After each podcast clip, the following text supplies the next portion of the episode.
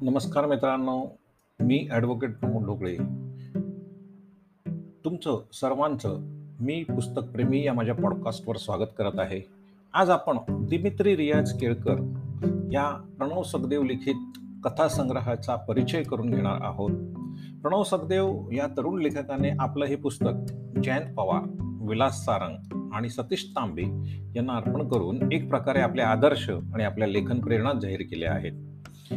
प्रणव सखदेव यांना नुकताच साहित्य अकादमीचा पुरस्कारही मिळालेला आहे. रोहन प्रकाशनाच्या या कथासंग्रहात एकूण आठ कथा आहेत. आठवलेची एक आठवण. या कथेत लेखकाला अचानक त्याचा प्राथमिक वर्गात असलेला आठवले नावाचा मित्र भूत होऊन भेटतो. फॅन्टसी या पद्धतीने ही कथा पुढे सरकत राहते. आठवले हा मॅनहोलमध्ये उतरून मेलेला असतो. स्वर्गामध्ये प्रवेश मिळवण्यासाठी चित्रगुप्ताकडे आपली वकिली करण्याची विनंती तो लेखकाला त्याच्या घरी येऊन करतो.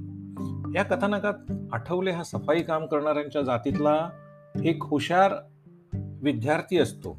परंतु परिस्थितीने त्याला शिकता न आल्याने तो बापजाद्यांच्या जातीने हा व्यवसायातच उतरून मरण पावतो. लेखकाबरोबरच्या त्याच्या संवादामध्ये लेखकाच्या मनातील अपराध भाव आणि आठवलेच्या मनातील अन्यायाची भावना अतिशय प्रखरपणे मांडण्यात लेखक यशस्वी झाला आहे. एक समाज म्हणूनही आपण या माणसांच्या सेवा गृहीत धरून त्यांच्यावर सतत अन्यायच करत असतो. याची जाणीव वाचकांना करून देण्यात लेखक प्रणव सखदेव यशस्वी झाले आहेत.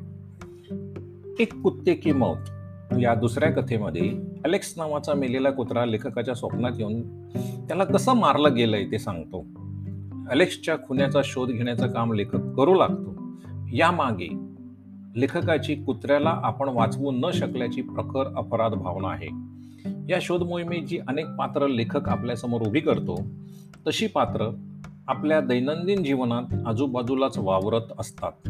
या कथेतील जी पात्र आहेत जे प्रसंग आहेत उदाहरणार्थ कुत्र्याने शी केल्यामुळे सोसायटीत होणारी भांडणं वाद विविध मनुष्य स्वभाव यांचं वर्णन आपल्याला वाचायला मिळतं.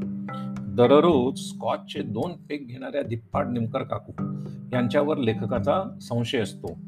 त्यांना तो घरी बोलवतो.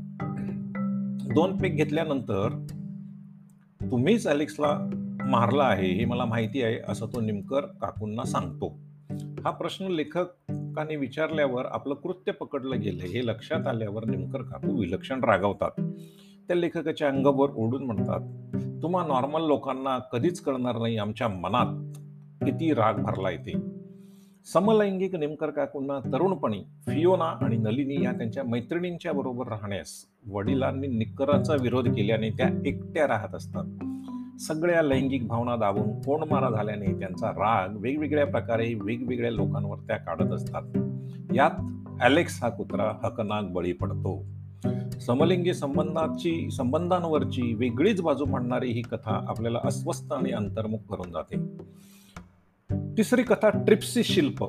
या कथेत तरुणांचं जगणं लेखकाने मांडलं आहे.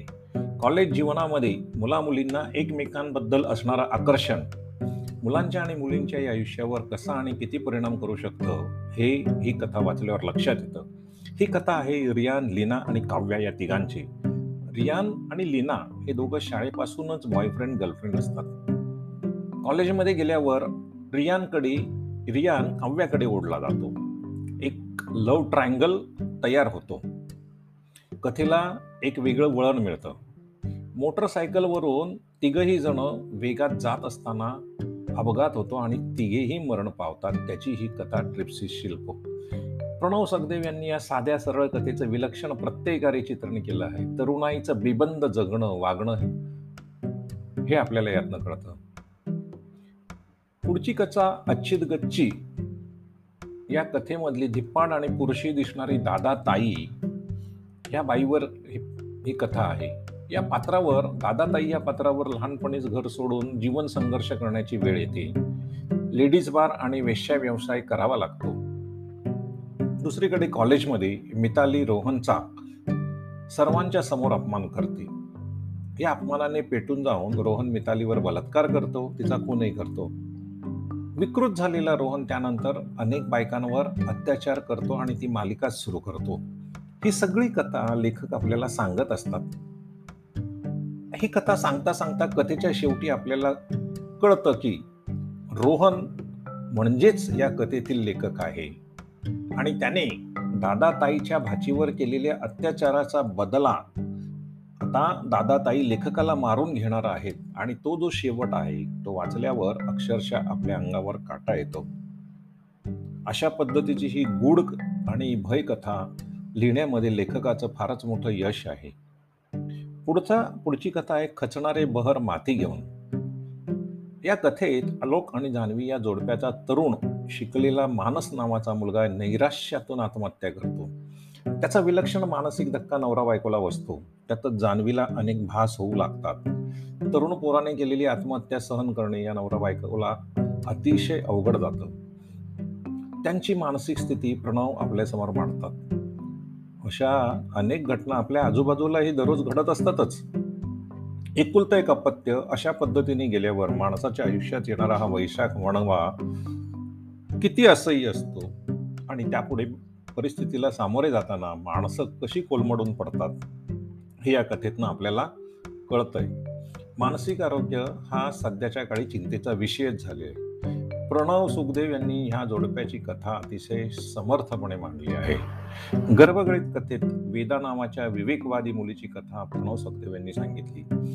या मुलीने लहानपणीच घरामध्ये तिच्या आजीनी आजीच्या अंगात येण्याचे जे काही प्रकार झालेले असतात ते पाहिलेले असतात. परंतु तिचा त्यावर अजिबात विश्वास नसतो.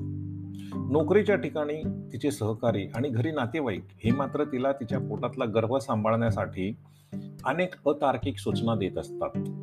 वेदाने स्वतः अंधश्रद्धा निर्मूलन समितीचे कार्यक्रम पाहिलेले असतात. देवाधर्माच्या नावाने जोपासलेल्या अंधश्रद्धेच्या ती विरुद्ध असते. तिचा मानसिक संघर्ष आपल्यापर्यंत पोहोचवण्यात प्रणव यशस्वी झाले आहेत. बियास का उधाण उधाणली या कथेत सुशिक्षित आदिवासी आई वडिलांच्या पोटी जन्माला आलेली बियास नावाच्या मुलीची कथा आहे. ती मुलगी पत्रकार होती आणि पुढे ही कथा परत एकदा फॅन्टॅसीचा आधार घेऊन लेखक रंगवत जातो. समाजाकडून महिलांवर म्हणजे स्त्री तत्वांवर पुरुषांच्यामुळे कसे अन्याय होतात याची मांडणी या कथेत केलेली आहे. पुरुषांच्या मनात स्त्रियांच्या बद्दल असलेल्या हिणकस रोगट अशा साठलेल्या सगळ्या ज्या हिंस्त्र भावना असतात त्यांना वाट करून देण्यासाठी आता रोबोटिक्सचा वापर करून महिला अँड्रॉइड किंवा महिला रोबो आता तयार केला जातोय. आणि ही महिला रोबो जी आहे ही पुरुषांचे सर्व अन्याय अत्याचार बलात्कारापासून मारहाणीपर्यंतचे हिंसक अत्याचार सहन करत असते. आणि तिचं ही जी रोबो बनवलेली असते ह्या रोबोचं प्रोग्रामिंगच त्या कंपनीने असं केलेलं असतं की ज्यामुळे ती रोबो पुरुषांच्या मध्ये असलेला सगळा जो काही दुर्गुण असतील हिंस्त्रपणा असेल रोगटपणा असेल ती सगळी मानसिकता असेल त्याचे विरेचन हा रोबो करेल. परंतु ही गोष्ट सांगता सांगताच पुरुष नेमके महिलांवर कसे अत्याचार करतात हे लेखक आपल्याला सांगत राहतो. आणि किंबहुना येणाऱ्या दिवसांच्या मध्ये पुरुष वर्चस्ववादी ह्या समाजामध्ये पुरुषांच्या भावनांनाच केवळ महत्त्व असल्यामुळे केवळ त्यांना समोर ठेवून अशा पद्धतीचे एखादं उत्पादन तयार करणं ही कल्पनाच मुळात किती वेगळी आहे जी लेखकाने इथे केली.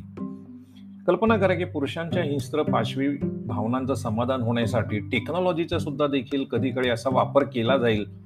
ही कल्पना या कल्पनेनेच आपण चक्रावून जातो. आपण व्हॉट्सॲपवर बघतोच.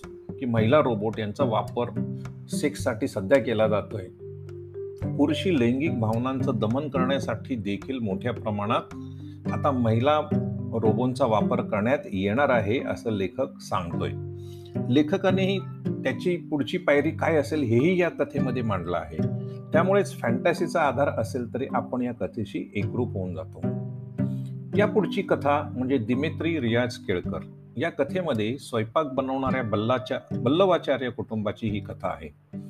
संस्कृती संवर्धन समितीच्या कार्यकर्त्यांच्याकडून मांसाहारी पदार्थ बनवणाऱ्या केळकर कुटुंबाची कशी वाताहात होती त्याचा मानसिक परिणाम त्यांच्यावर कसा होतो हे यात दाखवलेलं आहे. जीवे मारण्याच्या धमकीमुळे केळकरांना त्यांचं मांसाहारी हॉटेल बंद करावं लागतं. केळकर गोव्याला पळून जातात. परंतु अमेरिकन अधिकाऱ्यांना मांसाहारी जेवण आवडतं आणि ते देण्यासाठी परत आपल्याला केळकरांची गरज लागल्यामुळे संस्कृती संवर्धन समितीचे लोक रियाज केळकरांना परत बोलवतात आणि हॉटेल चालू करायला सांगतात. या विषयातील या दांभिकपणावर लेखक बोट ठेवतात. रियाज केळकरांना जो हा मानसिक धक्का या संस्कृती रक्षक मंडळांच्यामुळे बसलेला असतो त्यातून आपला मुलगा दिमित्री यांनी या क्षेत्रामध्ये येऊ नये या व्यवसायात येऊ नये म्हणून वडील रियाज प्रयत्न करतात. परंतु दिमित्री मात्र अतिशय कुशल शेफ असतो संवेदनशील व्यक्ती असतो. आणि त्याला याच क्षेत्रात यायचं असतं. आर्या ही संस्कृती संवर्धन समितीच्या एका मोठ्या नेत्याची मुलगी. ती दिमित्रीच्या प्रेमात पडते. ती दोघं पळून जायचं ठरवतात. परंतु आर्याचा खून होतो आणि दिमित्रीचाही खून केला जातो. समाजातील सध्याच्या आंतरजातीय आंतरधर्मीय विवाहाला केला जाणारा विरोध आणि त्यामागची तत्व लेखकाला इथे सांगायची आहेत. ही कथा वाचत असताना आपल्याला जॉर्ज ऑरवेल यांची एकोणीसशे चौऱ्याऐंशी नाईन्टीन एटी फोर ही कादंबरी आठवते. आपल्या आजूबाजूच्या अस्थिर जीवघेण्या वास्तवात अनेक घटना घडत असतात. आपण कळत न कळत त्याकडे दुर्लक्ष करून निबर जीवन जगत असतो. या कथा वाचल्यावर आपल्या निबरपणाचा धक्का तर आपल्याला बसतोच पण आपल्या निष्क्रियतेची जाणीव देखील होते.